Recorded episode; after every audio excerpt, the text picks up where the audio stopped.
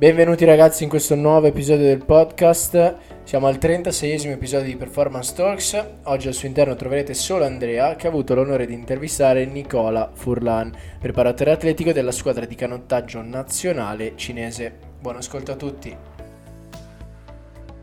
Prima di cominciare, vi ricordo che questo podcast è sponsorizzato da Light Sport. Light è la startup italiana che concettualizza e produce tecnologie innovative per l'allenamento funzionale ed il miglioramento della performance sportiva. Per ulteriori informazioni visitate il sito www.light-sport.com oppure visitate la loro pagina Instagram Light Sport Official.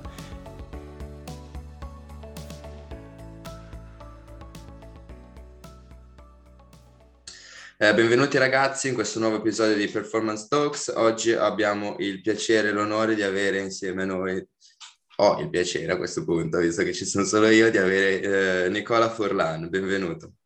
Grazie, grazie. Allora direi che possiamo iniziare subito con la prima domanda del podcast, che è semplicemente una domanda in cui ti chiedo di introdurti un pochino ai nostri ascoltatori. Ma semplicemente, insomma, no, non mi piace parlare di me, quindi cercherò di farla abbastanza, abbastanza breve. E, e, sono cresciuto, diciamo, dal punto di vista uh, di quella che è la formazione qui in Italia, a Udine. E quindi ho fatto la trafila delle scienze motorie e, e la specialistica in scienze dello sport. E durante i miei studi comunque ehm, ho avuto modo di lavorare principalmente in quello che è il mondo del rugby, venendo un po' uh, da, quel, da, quel, mondo lì uh, come giocatore. E, ehm, e, diciamo che una volta completato quell'iter di studi c'è stata l'idea di, di fare un, un, dottorato di ricerca, avevo, insomma, c'erano delle cose che mi interessavano, dei progetti e volevo continuare un po' a vedere quello che era il mondo della ricerca dal momento che um, durante la mia tesi, eh, durante insomma, la triennale e la specialistica, uh, avevo fatto dei progetti di ricerca per la tesi um, uh, che erano relativi alla, insomma, un po' alla biomeccanica di quello che è la partenza dei blocchi nello sprint. E grazie un po' appunto al, al mio mentore, avevo avuto due mentori, insomma un ingegnere che stava facendo il suo dottorato all'epoca uh, che è il dottor Paolo Taboga, e poi diciamo il, il mio supervisor era il professor Pietro Enrico di Prampero, eh, che è stato un po' il mio mentore durante, per quanto riguarda insomma un po' la parte di fisiologia durante insomma l'università. E diciamo che la mia idea era quella di sviluppare un progetto sul rugby eh, a 7 che sarebbe entrato nel programma olimpico appunto ancora nel 2016, qui stiamo parlando ancora del 2011 quando ho finito la specialistica. E ci sono stati un po' di discorsi qui all'Università Udine, ma eh, non c'era un po' molto la possibilità di sviluppare questa cosa se non come un progetto a, a lato e di conseguenza un po' grazie a un altro, diciamo, un'altra figura importante per quella che è stata un po' la mia vita professionale che è uh, Cristian Osniak, eh, che è un preparatore fisico nel mondo del calcio e mm, lui mi ha, mi ha suggerito, insomma, mi suggerì all'epoca di provare la strada dell'estero e io insomma gli sono abbastanza debitore da questo punto di vista perché eh, quando lui insomma mi disse è uno dei rimpianti che io ho di non essere andato fuori prima, ho detto vabbè si prende, si prova, quindi io eh, scrissi un po' all'epoca eh, parlo al passato remoto perché ormai sono insomma più di dieci anni quasi.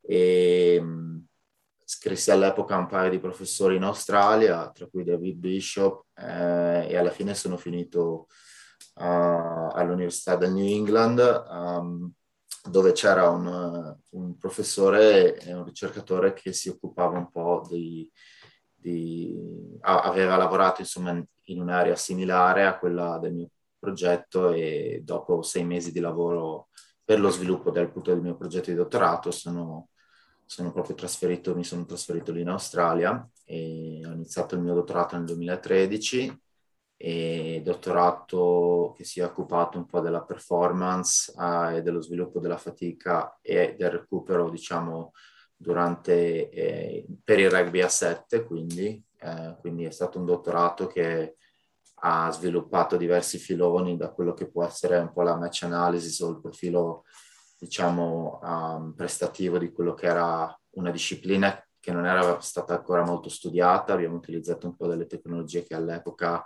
erano già fuori, ma non erano ancora così, uh, diciamo, uh, sviluppate come può essere appunto l'uso di, di sensori um, uh, wearables, quindi di sensori che si possono usare come GPS e gli accelerometri, e poi c'è stato uno sviluppo più a livello di, diciamo, fisiologico e, se vogliamo dire, prestativo per quanto riguarda la... Um,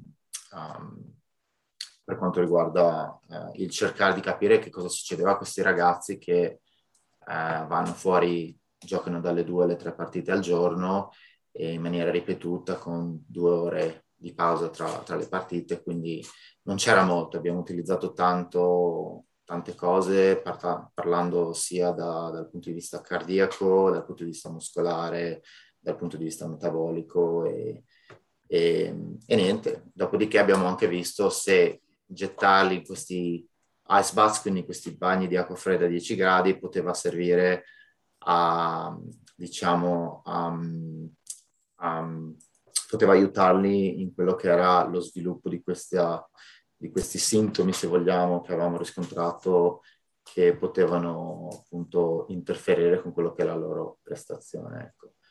E da lì ha finito il mio dottorato, sono rimasto in Australia, ho lavorato a Sydney sempre nel rugby, con, eh, sempre nel Seven con la University of Sydney, eh, dove ho seguito insomma le ragazze come uno dei preparatori dello staff in questo campionato nazionale che praticamente serve per identificare il pool delle ragazze che poi verranno aggiunte alla nazionale di Sevens australiana, che insomma è una delle migliori al mondo.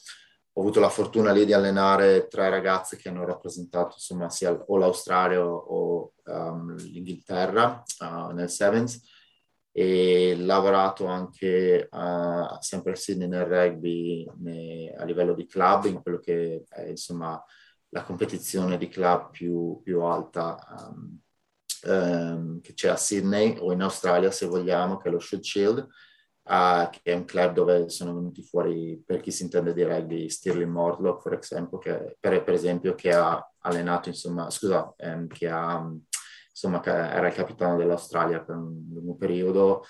E è stata una bella esperienza e, e oltretutto ho anche lavorato in, una, in un'azienda insomma, che uh, si occupava di recupero funzionale e ricerca, quindi sotto uh, un paio di, di, chirurghi ortopedici che la, diciamo, fanno ricerca e lavorano nell'ambito della, della ricostruzione del, dell'elemento crociato e poi è venuta fuori l'opzione di andare in Cina e sono venuto a fare il preparatore fisico uh, e un po' lo sport scientist, sport scientist anche barra fisiologo di quella che è la nazionale di canottaggio uh, cinese con il comitato olimpico.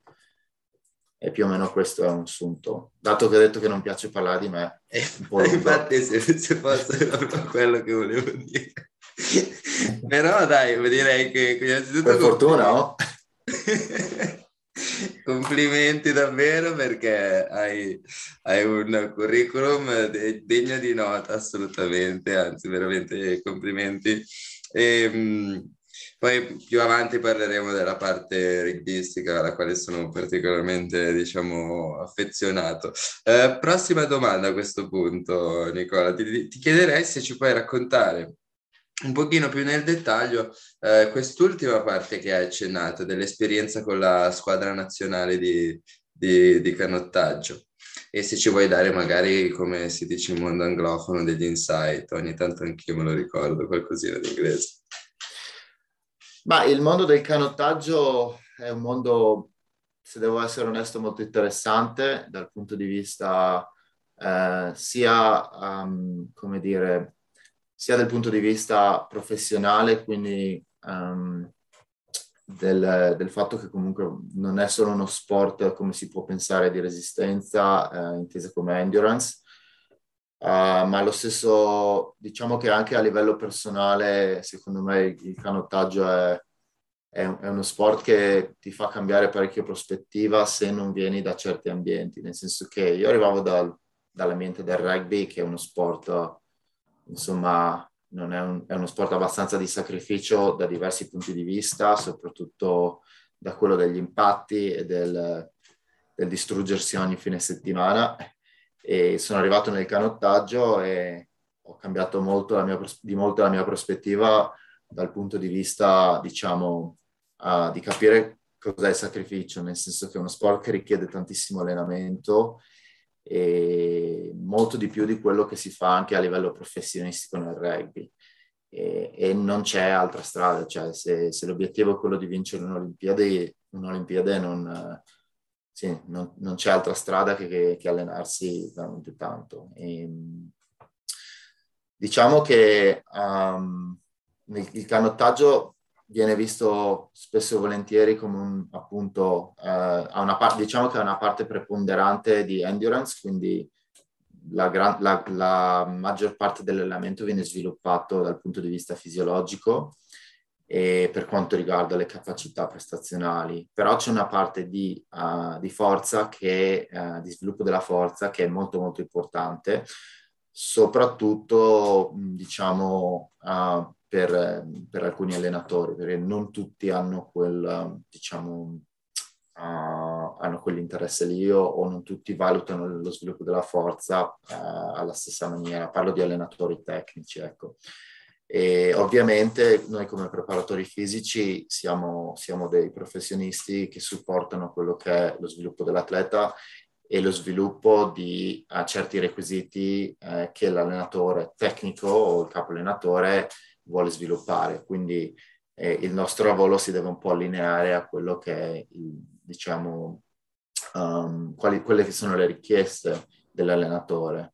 E siamo ancora nel canottaggio un po', diciamo, come era il rugby, parliamo forse di, uh, di diversi anni fa o come sono anche ancora al momento altri sport come, può essere quello, come possono essere quelli della, della lotta o de, insomma, delle, delle arti marziali che sono molto radicati in quello che è la tradizione, quello che si faceva, eh, si faceva una volta. Quindi uh, io per esempio ne, ne, possiamo parlare dopo se vuoi, ma eh, ci sono stati, è stata una bella palestra dal punto di vista uh, di sviluppo eh, diciamo professionale, non tanto dal punto di vista delle conoscenze, ma dal punto di vista di come generare, eh, come avere un impatto, come cambiare quella che, quella che è la prassi dell'allenamento e spostare, diciamo, ehm, i contenuti dell'allenamento verso um, dei metodi o verso lo sviluppo di certe capacità che vanno sviluppate perché c'è il bisogno di svilupparle, non perché noi nel canottaggio facciamo così. Um, ad ogni modo, generalmente, eh, se vogliamo fare un, un breve un breve excursus di quello che è il canottaggio, parliamo di, di uno sport che richiede un sacco di chilometri alla settimana e molti di quei chilometri sono fatti a bassa intensità e ci sono dalle 3 alle 4 sedute di, di sviluppo della forza in palestra e, e, niente, poi ovviamente dipende dal contesto eh, perché voglio dire, noi in Cina abbiamo un ambiente professionistico e full time e ci sono anche altre nazioni che, per esempio, se, fa, se prendiamo l'Irlanda, eh, che comunque ha avuto soddisfazione, ha de, de, delle medaglie olimpiche, ma è un paese che non ha la possibilità di, di generare insomma, un programma full time per il quadriennio olimpico. Quindi gli atleti vanno praticamente, sono professionisti solo l'ultimo anno. E quindi lavorano e si devono allenare diciamo, attorno a quello che sono l'orario lavorativo.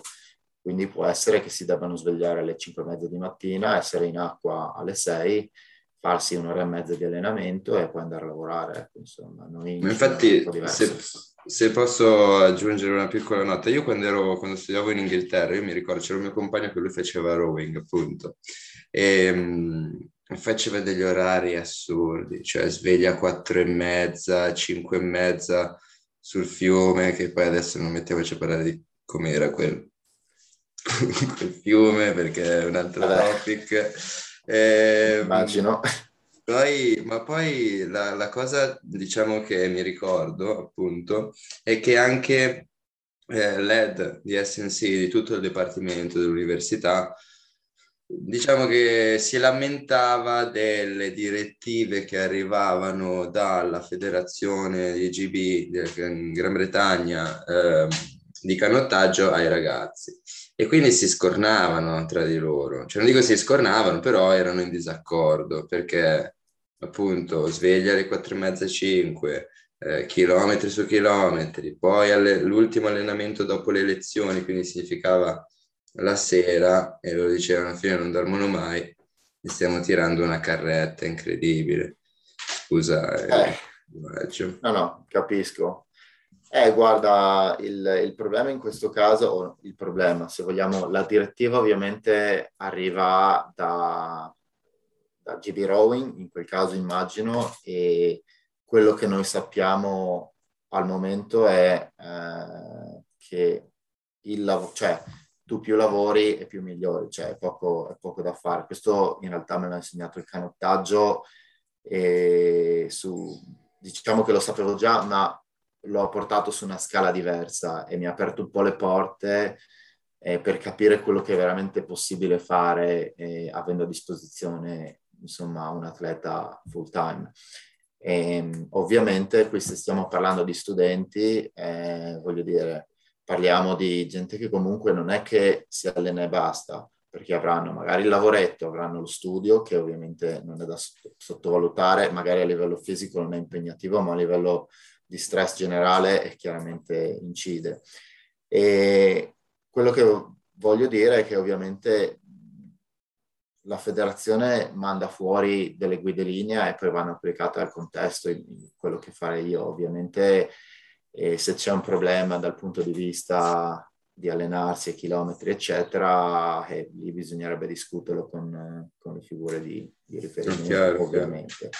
Però eh, se, se, posso farti un esempio di quello che è la nostra schedule, quindi eh, diciamo il nostro allenamento settimanale, ah, allora noi lavoravamo su cicli di tre giorni, quindi non, non, guardavamo la settimana per sé, si programmava la settimana bene o male il ciclo era di tre giorni.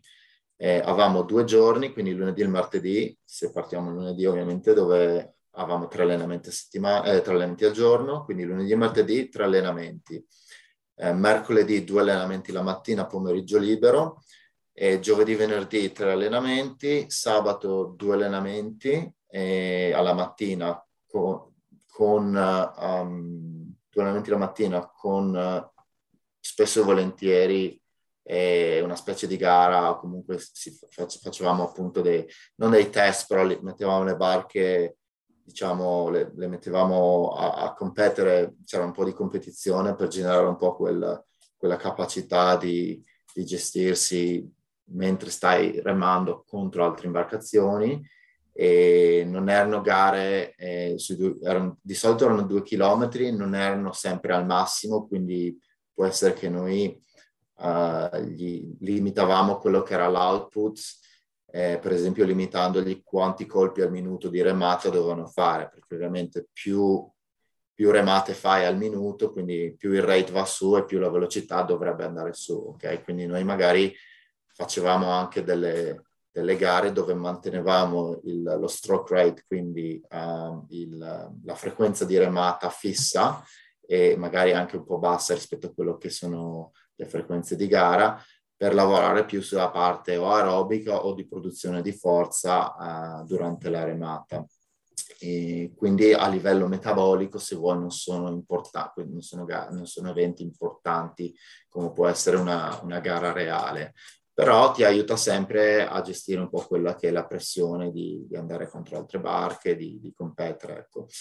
E alle volte sabato pomeriggio avevamo allenamento, qualche volta, e, e, la domenica mattina avevamo uno o due allenamenti, quindi praticamente tre allenamenti, eh, 3-3-2 pomeriggio libero, 3-3-2 pomeriggio libero e uno o due la domenica pomeriggio libero, quindi tre pomeriggi liberi alla settimana. Capisci che se sì, sì. sei uno studente è difficile da gestire, ok? Quindi anche il tuo piano di allenamento dal punto di vista fisiologico deve essere distribuito in maniera diversa, perché si può fare tantissimo volume a bassissima intensità, per esempio sotto le 2 millimole di lattato, però deve, deve avere la possibilità di farlo quel volume per ottenere e generare i cambiamenti biologici che ti servono per, per eccellere e se non hai la possibilità temporale di fare quello, devi dare uno stimolo leggermente diverso, magari un po' più ridotto nel volume e, e magari un po' più uh, direzionato a un volume aerobico di leggermente a più alta intensità, eccetera, eccetera. Insomma, comunque quello è, ecco. Chiaro. No, ma guarda, avrei, dovrei fare ascoltare questa, quest'ultima parte a, diciamo, a tutti gli altri atleti che fanno 3-4 allenamenti a settimana, e invece c'è una media di 10, più di 10 allenamenti a settimana. E, e, ma infatti, guarda, quello che hai detto, hai detto benissimo è la parola sacrificio, perché è uno sport che ti... Cioè, se decidi di, come dire, di abbracciarlo, devi andare fino in fondo e ti impegna veramente, veramente tutto, il tempo, tantissimo tempo. Quindi bisognerebbe forse noi, mondo rugbyistico, fare anche magari qualche allenamentino in più con un, un certo grado di, di, di, di diciamo, dei limiti, però um, sicuramente potrebbe giovare. Una cosa che ti vorrei chiedere però, eh, dopo questo mio torpiloquio, eh, è quella che potrebbe essere stata la barriera culturale passando dall'Australia alla Cina e come magari, diciamo, hai dovuto uh, affrontare questa cosa e come uscirne, tra virgolette, passiamo in termini. allora, eh, la barriera culturale ovviamente è enorme e soprattutto perché è gestito attraverso uh, il linguaggio, quindi dal momento in cui tu hai difficoltà a comunicare e anche cioè, le difficoltà che possono essere culturali sono comunque esplodono perché diventano, cioè in, aumentano in maniera esponenziale perché eh, non, solo, non parlo solo di comunicazione del linguaggio ma anche comunicazione ovviamente di capire bene e che cosa, che cosa vuol dire quando un atleta non parla, che cosa vuol dire quando un atleta ti dice di sì, perché in Cina, per esempio, eh, dire di no a una persona che nella gerarchia sta sopra di te eh, non esiste. Quindi eh, tante volte anche con, con, gli allenatori tecnici, perché noi comunque avevamo un sacco di allenatori tecnici da fuori, face- gli allenatori facevano domande e, e, questi non dicevano niente, cioè, oppure dicevano sì va bene, però quel sì non, necessariamente, non, non vuole necessariamente dire ok sono d'accordo o sì, ehm, condivido la tua idea eccetera. Quindi eh, se posso se po- pensa- ripensando un po' a quelli che sono stati gli ultimi due anni e mezzo, anzi quasi tre anni che sono stato lì in Cina, eh, che io ho iniziato nel 2000, gennaio 2019, a, i primi otto mesi sicuramente ci sono stati un sacco di, di diciamo, non, so, non, necessariamente problemi con gli atleti, problemi con magari uh, persone all'interno dello staff potenzialmente o incomprensioni, eh, che poi ovviamente incomprensioni possono generare problemi. Uh, e dopo pian pianino ho iniziato un po' a ingranare, a capire capire un po' meglio come funziona. E anche se ad essere onesti, personalmente non potevo finire in un posto più lontano, eh, almeno lavorativamente parlando, più distante dal punto di vista uh, di quelli che sono i miei valori e il mio modo di fare, perché eh, quando il Comitato Olimpico mi ha contattato per, per il discorso del reclutamento, eh, mi hanno, una volta che hanno un po' capito che io ero interessato a queste cose, mi hanno mandato una specie di package, quindi un, un, un come dire, un, um, un, breve documento che riassumeva anche un po' quelle che erano le, le differenze culturali. E c'era questo grafico, me lo ricordo, che parlava appunto del buy-in e di come, di come, si poteva avere, cioè di come funzionano le cose lì dal punto di vista delle interazioni. E c'era questo grafico con la Germania da un lato, quindi a un estremo, e il Giappone dall'altro, ovviamente, la Cina si era un po' messa lì in mezzo, anche se secondo me eh, erano proprio, sì, sì, nel senso che la Germania, per esempio, il buy-in eh, arrivava mo- nel loro grafico, arrivava molto da quello che è il background, l'esperienza, e la conoscenza, queste cose qua. Mentre in Cina ovviamente è molto, diciamo, lo sh- è shiftato tutto sul, sul discorso eh, de- del livello personale. E quindi, cioè, eh, quello che è un po' il trust, eh, quello che possiamo definire eh, ho lavorato con te per un po' di tempo, ho capito quali sono le intuizioni, a livello personale siamo in sintonia, allora ti ascolto. Magari puoi essere un caprone e sparare boiate, però così. E questa cosa qua, mixata anche un po' al discorso della gerarchia, del fatto che se il tuo, il tuo superiore ti dice che devi fare una cosa, cioè è molto difficile dirgli di no, e soprattutto per esempio nel nostro caso quando arrivavano le idee del ministro dello sport che si improvvisava allenatore e, e allora ha comprato mille Bulgarian bags che noi dovevamo usare nell'allenamento, cioè per dire, cioè mille. Sì, sì, sì, e... sono quelle immagini che loro vogliono dare. Eh... Perché avrà visto o avrà visto un video di qualcuno che fa una Bulgarian bag, ok, oppure non so, eh, probabilmente avrà fatto qualche traffico, beh, da ministro dello sport non credo, ma anche là ci sono un po' di quelle storie che meglio che non racconto, se no poi mi vengono a prendere a esatto, casa. Esatto, infatti ti volevo talpare le ali in questo momento. Con i droni proprio. No, comunque il discorso è quello, nel senso che alle volte hai delle influenze esterne e non, non, solo dal punto di vista della preparazione fisica, ma anche da quello che è l'allenamento generale dove anche i tecnici spesso e volentieri dicevano ma cavolo qua non si può programmare, arriva questo, dobbiamo fare qua. È stato abbastanza difficile, diciamo che abbiamo sviluppato delle buone skills di adattabilità, ecco, sia dal punto di vista della programmazione ma anche nella gestione di quello che è un gruppo, la gestione degli atleti, i rapporti, ecco sì. Eh, ma loro, io ho fatto una piccola esperienza in Cina un po' di anni fa, ehm, per turismo, non, non per mhm. lavorativa, mm-hmm. e loro hanno molto questa cosa dell'immagine. Mi ricordo questi video che mandavano nella metro dentro di tutte queste parate militari, cioè, boh, già la cosa mi aveva lasciato un po', un po così, cioè, sono molto... Io, vabbè, Dipende... Eh, Dipende molto da, chi, da quali sono gli obiettivi, diciamo, anche a livello governativo, perché Uh, adesso, per esempio, c'è un grosso shift in, in Cina dal punto di vista de, di quello che è l'attività fisica, per esempio, e intesa in generale, perché tradizionalmente se tu insomma avevi un figlio lo, e aveva qualche possibilità di studio diciamo che l'idea era devi diventare medico o avvocato, insomma, perché a livello finanziario ed economico poteva portare dei benefici alla famiglia e ovviamente di un certo tipo. Adesso questa cosa qua, diciamo che in Cina si sono un po' resi conto che um, i, gio- diciamo, i giovani eh, no, sono, sono, a livello fisico sono molto, cioè spendono un sacco di tempo al telefono, non gli interessa l'attività fisica, ovviamente oltre al costo, immagino, sanitario di questa cosa qua, c'è sicuramente un discorso propagandistico, quindi dal 2023 eh, tutte le scuole saranno obbligate a fare tre ore minime di attività fisica all'interno dei loro programmi, cosa che non esisteva prima, cioè alcune scuole lo facevano, però vedi che adesso diciamo stanno spingendo un po' su questa cosa. A noi chiedevano di, di fare i video dei, dei, di quello che è il warm up, i riscaldamenti e ovviamente diciamo che in quello che è il sistema cinese spesso e volentieri i riscaldamenti sono fatti tutti in linea, tutti che si muovono in sincro, cioè robe...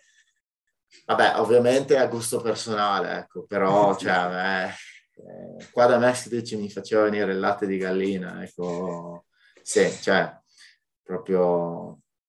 Comunque, ecco, sì, diciamo che l'immagine e quello che è la percezione di come viene visto fuori conta molto per, nella società. Esatto. Sì, sì, sì. Va bene, Nicola, prima che ci vengano a prendere, direi che è arrivato il momento di passare alla prossima. Sì, sì, parliamo di robe un po' più interessanti. Dai. Esatto, quindi eh, la mia domanda è relativa appunto alla gestione del quadriennio olimpico in termini di come viene sviluppato tutto il processo di eh, sviluppo delle capacità motorie, quindi anche eventualmente selezione degli atleti. Eh, poi adesso non so bene come funzioni, però quindi dacci un pochino qualche dettaglio in più per quanto riguarda proprio tutto il processo, cioè cosa succede in quei quattro anni. Allora, io posso, insomma, posso raccontarti un po' di quella che è stata anche un po' la mia fortuna da questo punto di vista di lavorare con degli allenatori che uh, sono molto molto vincenti eh, e parlando proprio come head coach eccetera. Allora io ho lavorato sotto Sir Steve Redgrave che è praticamente il canottiere più uh, medagliato um, nella storia quindi 5 ori olimpici in 5 olimpiadi ed un bronzo che l'ha perso contro gli Bagnale a Seoul. E, um, il lead coach era Paul Thompson che eh, se non sbaglio ha fatto sette Olimpiadi e ha medagliato in, uh, in, ogni Olimpiade. Avevamo altri allenatori comunque con un palmarès di un certo tipo, medaglie alle Olimpiadi, medaglie a, a, ai campionati del mondo, eccetera, eccetera. Quindi uh, diciamo che uh, il, la programmazione generale a cui io sono stato esposto è sicuramente una programmazione che eh, se l'atleta riesce a gestire a livello fisico senza infortunarsi e riesce a diciamo, farsi questi quattro anni, eh, ha la possibilità veramente di arrivare a, a, contendere, a contendersi un, un, una medaglia. Allora, si parte tutto da quello che è eh, fondamentalmente la prestazione che il livello prestativo che hai bisogno di raggiungere, quindi banalmente il tempo su due, sui due chilometri, che è la, la gara appunto del canottaggio olimpico. E ogni Olimpiade più o meno parliamo di un aumento dell'1 o, o dell'1,5% in termini di prestazione, quindi sappiamo già che la prossima Olimpiade, Olimpiade bisognerà fare certi tempi per avere delle chance. Ok? E poi ovviamente essendo uno sport all'aperto le condizioni influenzano anche questa prestazione, però è quello che cioè diciamo che questo aumento di prestazione è, è quello per, verso cui ti devi preparare. Quindi noi abbiamo degli standard che vanno raggiunti e quando facciamo le prove su due chilometri a manetta viene tutto monitorato, viene tutto considerato in base a quello che è il, il tempo che tu devi fare. Quindi, una, cioè per esempio, se io mi faccio un due chilometri e quattro mesi prima delle Olimpiadi, il tempo che io ho fatto viene considerato come percentuale del tempo eh, che viene considerato world best time da raggiungere, quindi il tempo insomma, di prestazione che io devo raggiungere per vincere le Olimpiadi o per comunque contenderle. Partendo da quello, poi uh, diciamo che si va a vedere quello che, sono, quello che è il profilo fisiologico o in generale dell'atleta. E noi, per esempio, identifichiamo 4-5 test dal punto di vista metabolico, uh, anzi dal punto di vista prestativo proprio, se vogliamo, che sono fatti, eh, per esempio, all'ergometro, eh, con il remo ergometro, quindi il Concept 2, come può essere eh, altri brand, um, dove noi andiamo a vedere eh, le componenti che compongono poi la, diciamo, la parte fisiologica, abbiamo dei test, andiamo da magari il test sui tre volte i 18 km, eh, scusa, tre volte i 6 km, quindi 18, che è un test che noi facciamo strettamente mantenuto attorno alle 2 millimoli di lattato e ci dà una, un'idea di quello che è la capacità aerobica del soggetto. E arriviamo fino anche al test sui 100 metri sprint sull'ergometro, voglio dire e in mezzo ci possono stare un 2 km, un 5 km, un test di 30 minuti a, a, frequenza di remata fissa e ti danno un po' quella che è l'immagine o la rappresentazione di, delle capacità che, uh, vanno, che la, in cui l'atleta eccelle o delle capacità in cui l'atleta deve, deve sviluppare. E dopodiché uh, si va poi a mettere giù il piano di allenamento. Ovviamente abbiamo anche il, la componente tecnica, la componente diciamo di, di, uh, di, physicality o di robustness, quindi la, la, componente dove noi magari preparatori fisici eh, intesi in, come, come allenamento della forza e insomma allenamento fisico, uh, non dal punto di vista strettamente fisiologico, possiamo entrare e, e lavorare. Ecco, perché guscio, negli, shell. Sì, e negli sport come il canottaggio diciamo che eh, eh, se l'allenatore ha una buona idea dal punto di vista fisiologico, di sol- solitamente lui influenza molto quella cosa lì, ecco. Eh, quindi non è, non è, magari compito del, dello strength conditioning coach, preparatore fisico, andare a influenzare poi la, la programmazione dell'allenamento fisiologico. Uh, io sono stato un po', io ho lavorato anche un po' in quello, dal, da, non tanto nel, dal punto di vista della programmazione, ma dal punto di vista di quello che sono la valutazione del singolo atleta e prendendo un po' quelli che sono i valori fisiologici, diciamo, da cardiorespiratori o, o appunto del metabolismo del lattato, avendo un background abbastanza importante dal punto di vista della fisiologia. Ecco, però tradizionalmente diciamo che l'allenatore sviluppa un po' questo e la componente tecnica. Ecco. E una volta che abbiamo identificato queste aree, poi si va a sviluppare quello che è il quadriennio e ovviamente c'è un piano a lungo termine e un piano a, a, a termine un, po', un pochino più, più uh, diciamo ristretto, come può essere si programma l'anno e ovviamente sulla base di quelle che sono le competizioni internazionali, perché tradizionalmente, a parte l'anno olimpico, abbiamo tre coppe del mondo e i campionati del mondo, che sono le gare più importanti a livello, diciamo, come nazionale, ehm, sono le gare più importanti. Poi ovviamente e ci sono in, in, altre nazioni abbiamo i trials, per esempio, dove gli, dove gli, atleti fanno i trials per entrare nella nazionale, tutte queste cose qua a cui io non sono stato esposto perché diciamo che avevamo il blocco della nazionale non avendo una popolazione enorme a livello di atleti.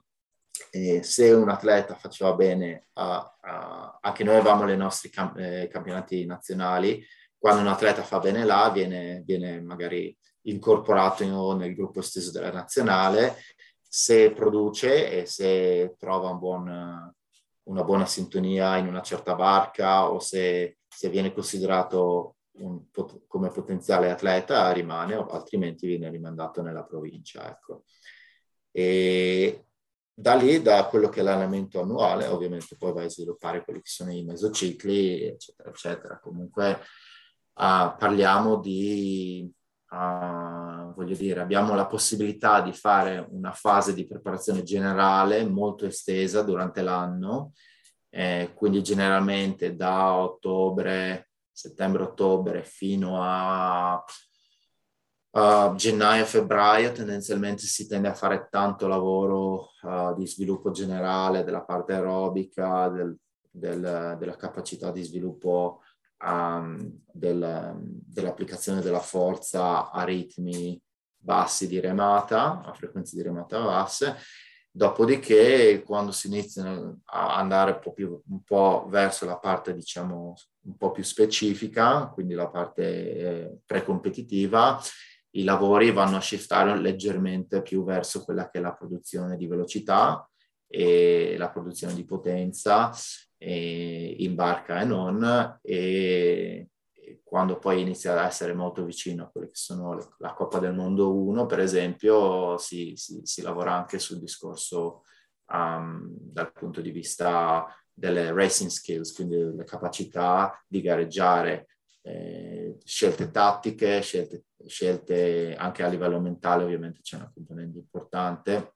E quindi il lavoro che tu fai nella settimana, in questo, in questo periodo i volumi vanno giù, ovviamente l'intensità è alta, però si mantiene sempre quasi fino a ridosso de, de, delle gare una buona componente di lavoro aerobico che è molto importante perché il canottaggio Diciamo che dipende dall'atleta, dalle sue capacità e da come riesce a interpretare insomma, la gara, però parliamo di, un, di media un 80, quasi 85, 80-85% de, dell'energia utilizzata arriva dal metabolismo aerobico. Ecco. Quindi eh, questo è un po' un overview generale di quella che è la, la programmazione all'interno di un anno. Ovviamente nei quattro anni ci sono degli obiettivi specifici per lo sviluppo dell'atleta e l'anno olimpico è sempre un po' particolare perché ovviamente a te interessa solo a, o qualificarti se non ti sei ancora qualificato eh, oppure ti interessa preparare le Olimpiadi, cioè le, le coppe del mondo che ci sono per esempio nell'anno olimpico sono gare di di, di, preparazione non si fanno neanche tutte, spesso e volentieri, dipende un po' da quelle che sono le decisioni anche a livello finanziario, ma organizzativo dei coach.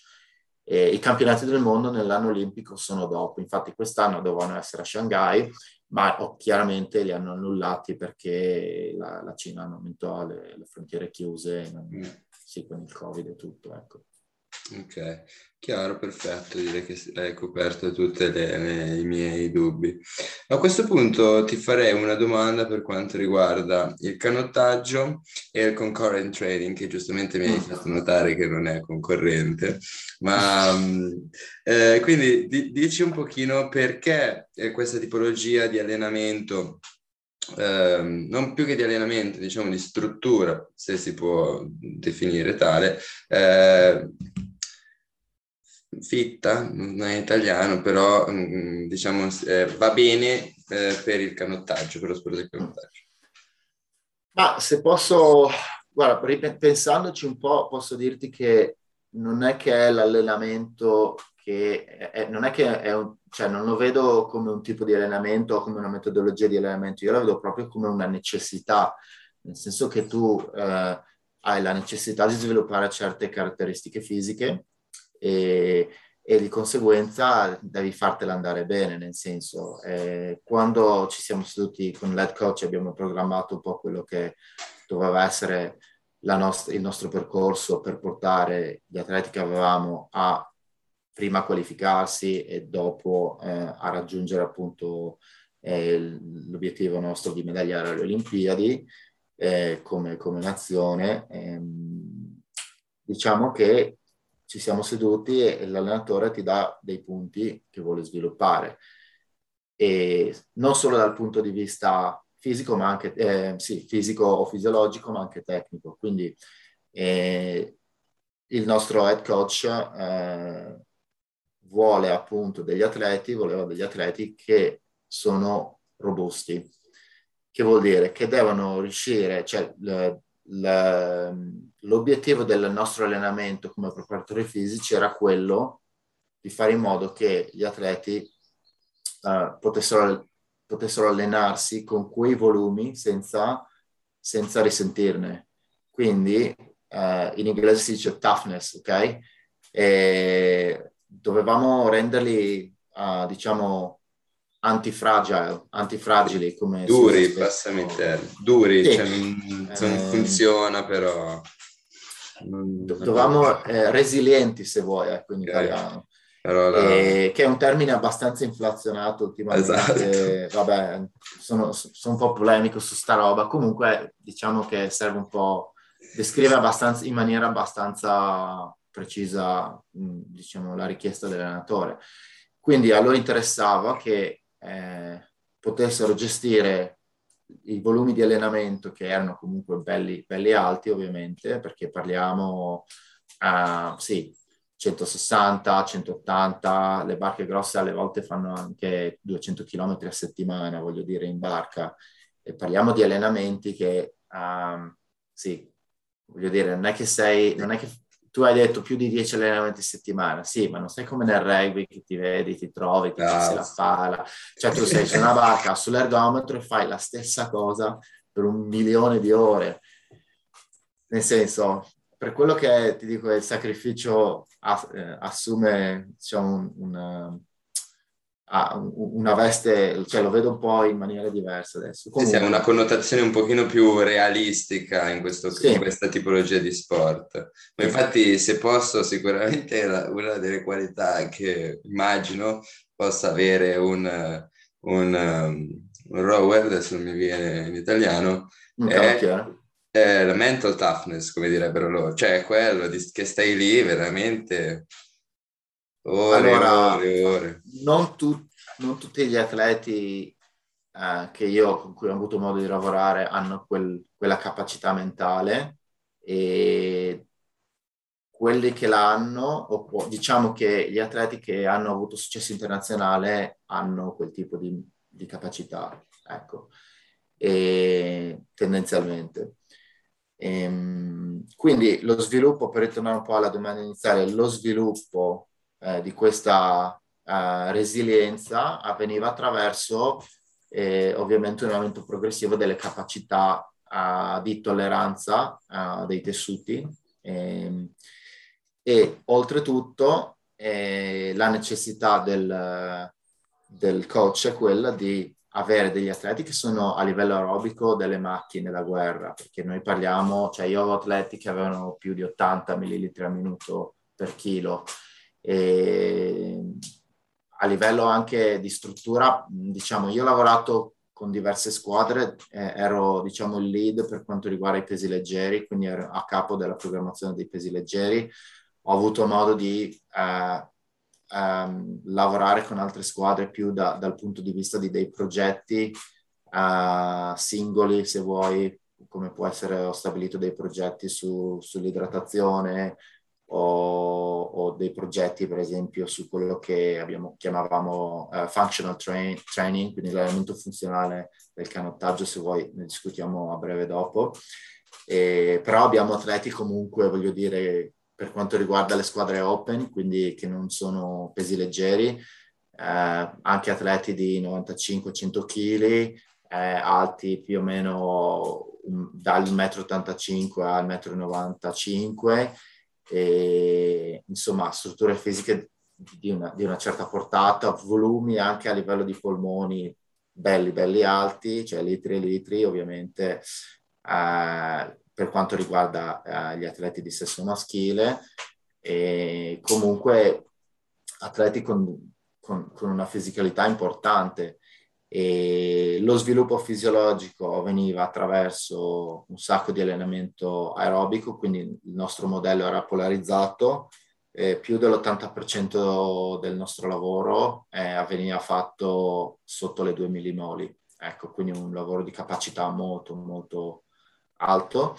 E spendevamo non troppissimo tempo a, attorno alla soglia, quella che viene chiamata la, so- la, seconda soglia del lattato o dal punto di vista respiratorio la soglia anaerobica, perché abbiamo visto che quando stai su, quei, su, quei, su quelle intensità, la capacità di recuperare e poterti gestire quei 10.000, uh, quelle 10.000 ore di allenamento settimanale inizia a decrescere, quindi il nostro allenamento era polarizzato dal punto di vista fisiologico. Tantissimo lavoro a bassissima intensità, un buon discreto lavoro ad alta intensità, eh, tra cui ci inseriamo lo sviluppo della forza, per esempio, e una porzione ben distribuita all'interno della settimana di lavoro anaerobico, insomma, che potrà essere qual- sì, a livello di produzione di lattato non tantissima, e, e comunque ben dosata, e poi anche il lavoro ovviamente anaerobico a lattacido che veniva sviluppato tramite eh, sprint di, di, breve durata o, con, o, in palestra con i pesi, per esempio. Ecco. E, il lavoro con i pesi dal nostro head coach era mo- ritenuto molto molto importante, soprattutto per quanto riguarda lo sviluppo della forza, perché eh, quello che nella sua carriera eh, lui ha notato è che Ovviamente vogliamo atleti forti che riescono ad accelerare la barca e alla, nella partenza che riescono ad avere un buono sprint alla fine, ma oltre a, a quel discorso lì ha notato che atleti che fanno un buon lavoro di sviluppo della forza si infortunano di meno, quindi il suo discorso era anche dal punto di vista di resilienza, era relativo a quello. Per cui anche quattro sedute a settimana di forza, di sviluppo della forza. Ecco. E il discorso con dell'allenamento, diciamo, concomitante o il concurrent training è che diventa una necessità. Per cui eh, se l'allenatore vuole queste qualità, eh, tu le devi infilare in qualche modo e sta tutto nel come pianifichi un po' la... Sì, ma ti dico, le evidenze biologiche ovviamente sono, sono abbastanza, Cioè, noi sappiamo a livello biologico che eh, le, le, due pathway, quindi i due percorsi a livello di adattamenti mediati da due diversi tipi di molecole, che eh, la MPK ehm, per quanto riguarda la, l'ossidazione dei grassi, quindi il discorso aerobico, e, e la, la pathway dell'mTOR, che è appunto quella molecola che va a stimolare la sintesi proteica, sono, diciamo, in, in contrasto perché la MPK può bloccare eh, il percorso dell'mTOR. Però il discorso qual è che a livello pratico eh, l'organismo trova sempre una soluzione. Ovviamente eh, sì, n- non sarà il modello ideale. Se io voglio diventare enorme, non posso fare i volumi di allenamento eh, in acqua o a livello aerobico che, che, fanno i canottieri. Quindi, per esempio, se ho la necessità di mettere su 5-6 kg a un atleta, è probabile che se sono molto lontano da quella che è l'Olimpiade, quindi nel primo anno del, della, uh, del quadriennio, rimuovo parte dell'elemento aerobico, ma gli metto 6-8 sedute in palestra e si fanno 6, 6 mesi a pieno in palestra per lo sviluppo muscolare. Poi per lo sviluppo della forza, che ovviamente ha dei componenti, delle componenti neurali che diciamo vanno al di fuori di quella che è la sintesi proteica, allora lì possiamo anche parlarne, perché secondo me l'influenza appunto del lavoro aerobico da, sulla parte neurale non è necessariamente impattante come può essere sul discorso della crescita muscolare e te lo dico senza evidenza scientifica da quello che ho visto io lavorando con i pesi leggeri, nel senso che noi abbiamo, non possiamo, con i ragazzi devono stare sotto i 70 kg all'intorno, eh, cioè scusa, non sotto, non sopra i 70 kg e le ragazze 57 kg. Però io ho portato atleti eh, a sollevare due volte il loro peso corporeo nello squat, facendo anche, cioè voglio dire, facendo cos'era? 180 km fino a 180 km a settimana. Quindi è possibile farlo, devi essere un po' intelligente nel come pianifichi le sedute. Ovviamente non farai due, un'ora e mezza di canottaggio, mezz'ora di pausa e ti mangi qualcosa e vai in palestra, ci metti due ore, un'ora e mezza in mezzo. E certo. questo è stato difficile da cambiare con, con, gli atleti in Cina, perché loro vogliono fare tutto là e poi andare a dormire o avere il loro sì. tempo libero. Quindi andare a mettere allenamenti magari sette di mattina o sette e mezza, anche se, se avevano la possibilità di fare un po' più tardi, eh, un'ora e mezza in barca, poi ci metti un'ora e mezza di recupero e fai un allenamento magari alle 11, un'ora fatta bene in palestra di, di forza, poi pranzo, pomeriggio fanno loro, il loro pisolino atletico o pisolino cinese, un po' come, cioè dicono degli italiani, ma i cinesi per quella sì, del pisolino sì. sono pomeriggio ti fai la seconda seduta e sei a posto. Poi puoi anche decidere, per esempio, di mettere la seduta di forza al pomeriggio, no? così hai tutta la notte per sì, avere l'adattamento di, o lo stimolo e di sintesi proteica nel caso, oppure puoi decidere di fare la forza come primo allenamento. È chiaro che lì inizia, inizia la logistica e quelle che è le necessità anche dell'allenatore, perché poi hai anche il meteo e quello che l'allenatore vuole fare. Tutti sono, sono tutti discorsi che sono ovviamente molto più importanti del discorso MPK ed mTOR, quindi sì, diciamo che devi farla lavorare al, nel, nella maniera migliore possibile a seconda del contesto, ecco, devi, devi, fare un po', fare in modo di farla andare bene, ecco. Yeah. No, però eh, questo diciamo che sono i vantaggi di avere a disposizione sicuramente atleti di un certo livello e tempo, perché mm-hmm. questo ti dà la possibilità di, di, diciamo, dare specificità a un anno, facciamo, diciamo, se manca di peso un atleta, posso permettermi di eh, sviluppare di più questa componente la prima fase del primo anno perché in prospettiva, cioè questo è, un, è, un, è il modo per avere un obiettivo ben chiaro e cercare di perseguirlo con step by step. Beh, figo però, perché comunque anche tutta questa parte della gestione dell'MTOR è molto interessante. E, ehm, comunque sono sempre più dell'idea che anche se tu non dovessi avere, eh, ti do del tu, ehm, magari del, delle, dei dati accademici che giustifichino questa tua riflessione, però voglio dire, è una riflessione che ha un certo grado di veridicità, visto che è stata fatta in un quadriennio olimpico con atleti olimpici, quindi...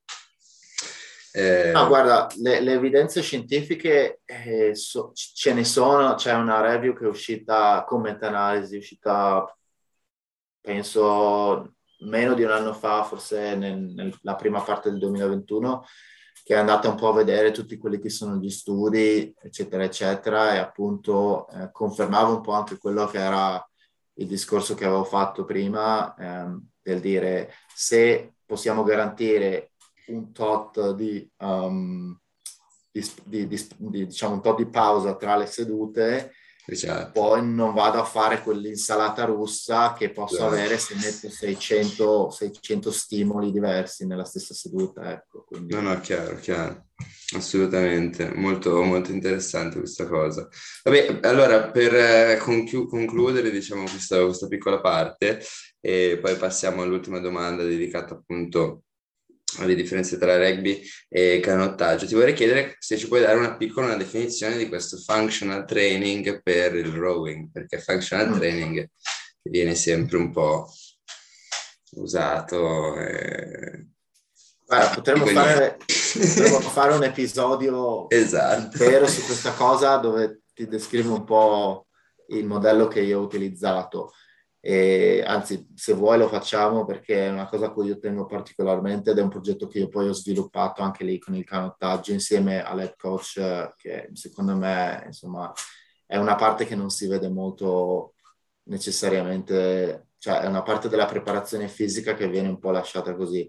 Come functional training ovviamente non intendo um, le, l'utilizzo di materiale come possono, eh, si può vedere digitando su Google, delle corde, delle battle ropes e roba che non sta né in cielo né in terra, perché ricordo forse ancora nel 2000, 2012 quando c'era il boom del functional training in Italia, io ormai ero già andato via, però c'erano un paio di ragazzi che già facevano dei meme su, sul functional training e ce n'era uno sulle battle ropes dicendo per le mie, le mie corse eh, in, in, eh, sulla biga romana quotidiana, ecco, nel senso. E noi partivamo da quella che era la necessità tecnica, quindi il gesto tecnico sul, in barca, identificavamo delle capacità, eh, nel mio caso ovviamente funz- non funzionali, biologiche o stru- strutturali, se vogliamo, che diciamo eh, stanno alla base della capacità di fare certi movimenti. Dopodiché, una volta identificate queste aree, si andavano a sviluppare con dell'allenamento mirato. E quindi posizioni anche specifiche, eh, che possono andare dal semplicissimo lavoro di uno stretch posturale specifico per il canottaggio eh, o possono andare a, um, per esempio, delle, delle isometrie, uh, diciamo, uh, sull'ergometro fatte utilizzando i glutei, i glutei uh, per sospendersi sopra il remorgometro. Eh, perché? Ti spiego il perché in barca, quando noi andiamo a effettuare la remata, eh, che non viene fatta con la parte superiore del corpo, in realtà eh, più del 50% della, de, della forza che arriva, uh, che viene applicata durante la remata, arriva dalle gambe, dall'estensione del ginocchio. E dopodiché il tronco, con l'estensione del tronco, contribuisce e gli arti superiori finiscono per quello che può essere un 15, massimo 20%. Ok? Quindi io quando applico la forza su una barca sono su un fluido e eh, diciamo che se sono, oh, come dire, uh, un peso morto per andare all'estremo sulla barca, la barca avrà uno spostamento verticale, ok, sull'acqua, quindi la barca si muoverà anche verticalmente mentre io spingo, quindi devo avere la capacità di direzionare la barca sotto di me quando spingo, perché spingo con i piedi per per quasi calciare la barca davanti devo avere la capacità di direzionare questa forza in maniera orizzontale, perché più la componente verticale, più, più la componente, maggiore la componente verticale, maggiore sarà il, lo spostamento della barca sull'asse verticale, minore sarà la velocità e l'accelerazione. Ok? Sì. Quindi noi abbiamo lavorato, per esempio, sull'utilizzo dei glutei per fare in modo che gli atleti avessero l'abilità di sospendersi durante questa spinta, utilizzando i glutei per non gravare, se vogliamo, eh, per, per, non gravare sulla barca e direzionare la forza in maniera più orizzontale.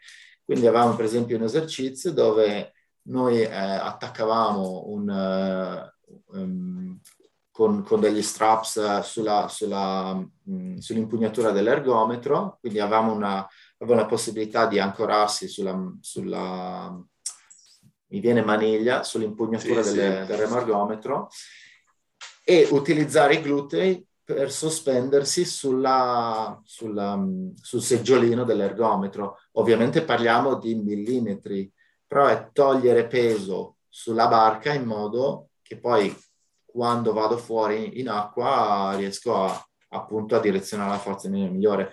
Quindi tutto questo allenamento per i glutei, che era un allenamento di capacità se vogliamo, perché devi essere in grado di farlo per diverso certo. tempo, arrivava da una componente, da un desiderio uh, diciamo, o, o da, c'era un motivo tecnico, andavamo a identificare quello che era la, la, la, diciamo, la capacità fisica che poteva limitare questa, questa, abilità loro e da lì si sviluppavano delle sedute di allenamento eh, diciamo specifiche che potevano anche essere inserite attraverso la, nella, alla fine della seduta di forza generale o, o con sedute specifiche dove lavoravamo su, su, questi, su questi queste capacità qua.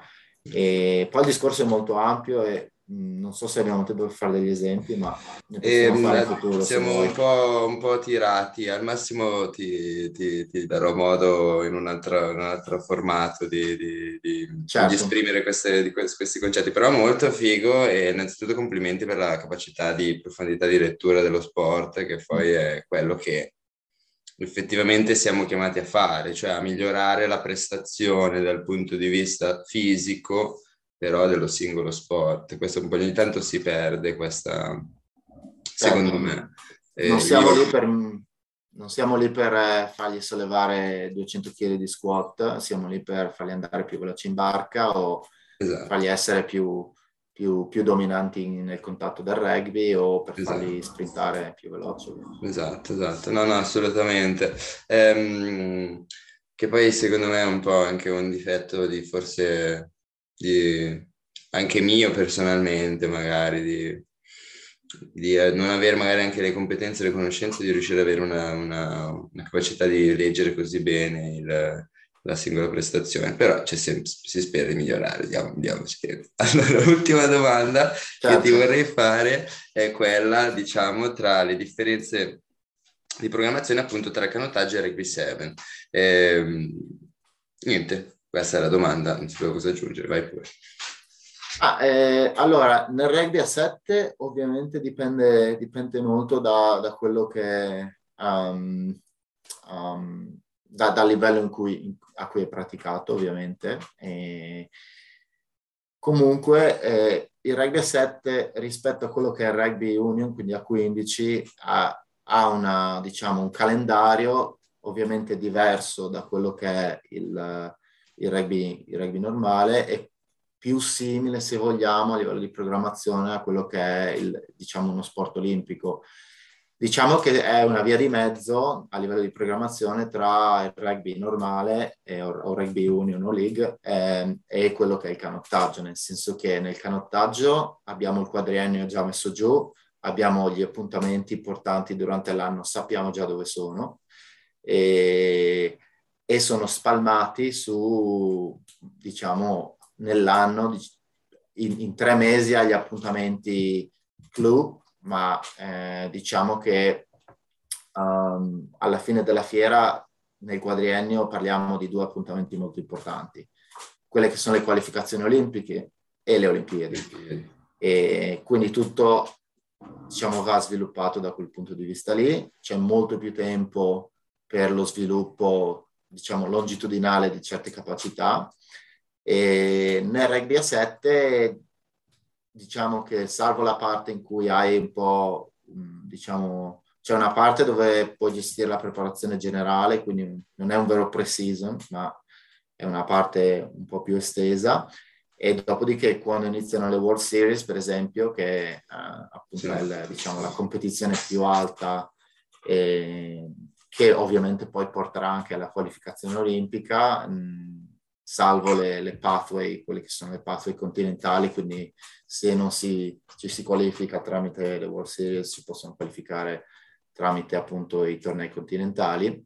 Eh, però diciamo che eh, una volta che inizia, iniziano le World Series, poi tu hai, se non sbaglio, beh, adesso è cambiato un po', eh, però diciamo che vanno a coppie di tornei, quindi fanno magari due tornei ravvicinati, poi è un piccolo blocco dove puoi comunque andare a intervenire su certi meccanismi e su certe, sullo sviluppo diciamo, dell'atleta e per anche che stiano 7-8 settimane per esempio alle volte, forse un po' meno in realtà, e dipende sempre da quello che è il calendario.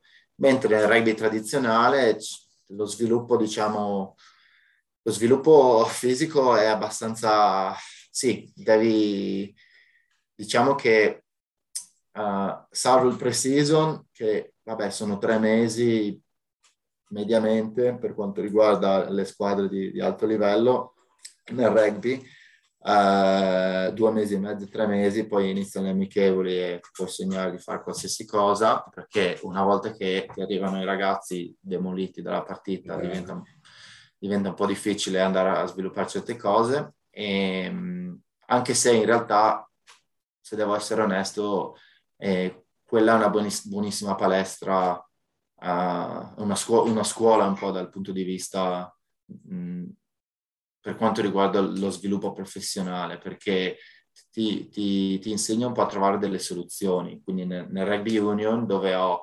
comunque un, un piccolo spazio per portare i ragazzi a migliorare la loro performance, poi inizia il campionato e tu non devi pensare di fare mantenimento durante il campionato. Perché devi... è troppo lungo.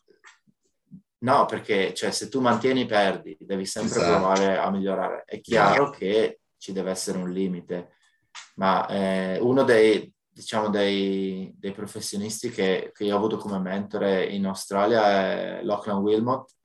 Loki ha lavorato per uh, più di dieci anni nel, nell'Australian Football adesso gestisce una, una facility di strength conditioning a Sydney che si chiama Athletes Authority dove io ho, ho, fatto un anno e vi consiglio di cercarla su Instagram perché hanno dei buoni spunti.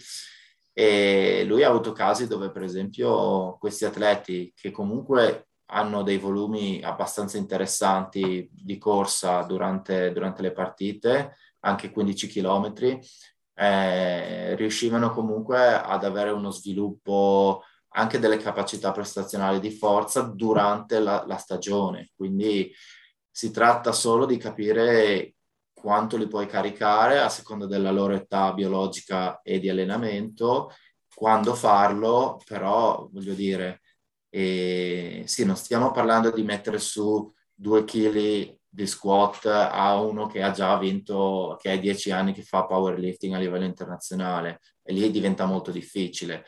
Parliamo di, di, comunque ragazzi che hanno dei buoni valori, discreti valori di, di forza, però non stiamo parlando di tre, eh, tre, volte il peso corporeo nello squat, voglio dire, sì. parliamo magari di un più accettabile 2, 2.2, quindi sì, ho meno tempo, però è un pochino più facile sviluppare se fai le cose fatte come questo comando. Quindi la differenza secondo me principale è la capacità di avere tempo per lo sviluppo di queste capacità. Uno sport olimpico ti garantisce molto più tempo e, ed è forse anche un pochino più settoriale, nel senso che vai veramente a, a, a colpire quelle, son, quelle, che sono le cose che fanno la differenza. Nel rugby è uno sport molto vario dove alle volte devi essere selettivo con gli esercizi, con che cosa prescrivere, con quali sono le, le, cose che faranno la differenza perché ci sono talmente tante cose da sviluppare che mm. alle volte devi essere bravo a togliere. Mm. Eh sì, sì, sì, no, è vero, guarda, um, io lo vedo con i miei ragazzi under 19 che io magari faccio l'errore di, avere, di creare questi piani fantastici, poi però mi rendo conto che alla fine mi to- tolgo più parti che altro. Fa parte del processo, eh? eh fa parte del processo. no, no, comunque... non, nel processo tuo, eh, intendo no, no, no, certo, processo certo. Di prescrizione dell'elemento. Sì, sì, sì, sì, sì. No, beh, no, ma guarda, a parte restando sempre giusto l'ultimo, l'ultimo minutino sulla parte ehm, finale. Eh, quindi la cosa importante secondo me che abbiamo detto alla fine è questa cosa di cercare di sviluppare sempre delle, delle capacità motorie anche di forza, quello che siano durante l'arco della stagione per quanto riguarda eh, l'ambiente rugbyistico, ma eh, considerando che ci sono degli standard o comunque dei, degli obiettivi, dei benchmark, chiamiamoli così, di performance differente tra l'Union e il 7, ehm, penso, dimmi poi se sbaglio, Ah, poi chiaramente a seconda del giocatore, però in linea di massima quello che bisognerebbe tendere è di più è lo sviluppo della velocità, lo sviluppo della velocità, cambio di direzione. Ecco, forse ho detto una castroneria. Ma dipende quali sono, cioè, dipende qual è la capacità e qual è il ruolo tecnico del, del giocatore nella squadra. Eh. Perché voglio dire, e qual è il suo livello prestazionale? Perché puoi mm. avere,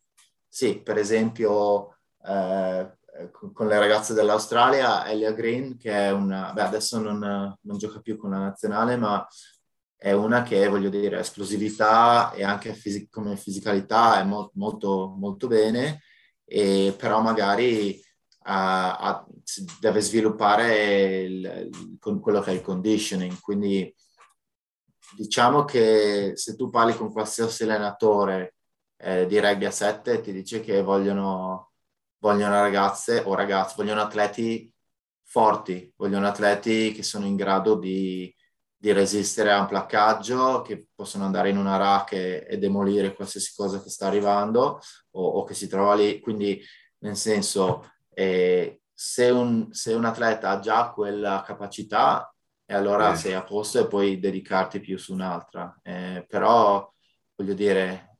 sì, sì eh, No, ho capito. Lui, tutto si circoscrive su quelle che sono, diciamo, la fotografia dell'atleta in certo. funzione di quella che è la fotografia, poi chiaramente devo certo. dedicarmi, cioè deve dedicarsi più eh, insomma a una o un'altra qualità. Sì. Va bene. Eh, Nicola, direi che abbiamo oltrepassato il, il tempo. Ricky mi cazzerà. Sì. Vi, vi, ho annoiato, vi ho annoiato No, no, no, guarda, assolutamente. È stato un vero piacere, ti ringraziamo molto di essere stato qua con noi e sicuramente ci sarà modo, spero, si spera in futuro, di magari avere un, di averti ancora ospite in Performance Talks. Quindi grazie mille, grazie davvero. Ed eccoci ragazzi arrivati alla fine di questo 36esimo episodio di Performance Talks. Ci tengo a ringraziare nuovamente di cuore Nicola Furlan per essere stato qua con noi e vi ricordo di seguirci su Instagram e su Telegram. Ci trovate sotto il nome Obiettivo Performance dove tutti i giorni portiamo informazione scientifica ed evidence base per quanto concerne la preparazione atletica. Grazie ancora a tutti.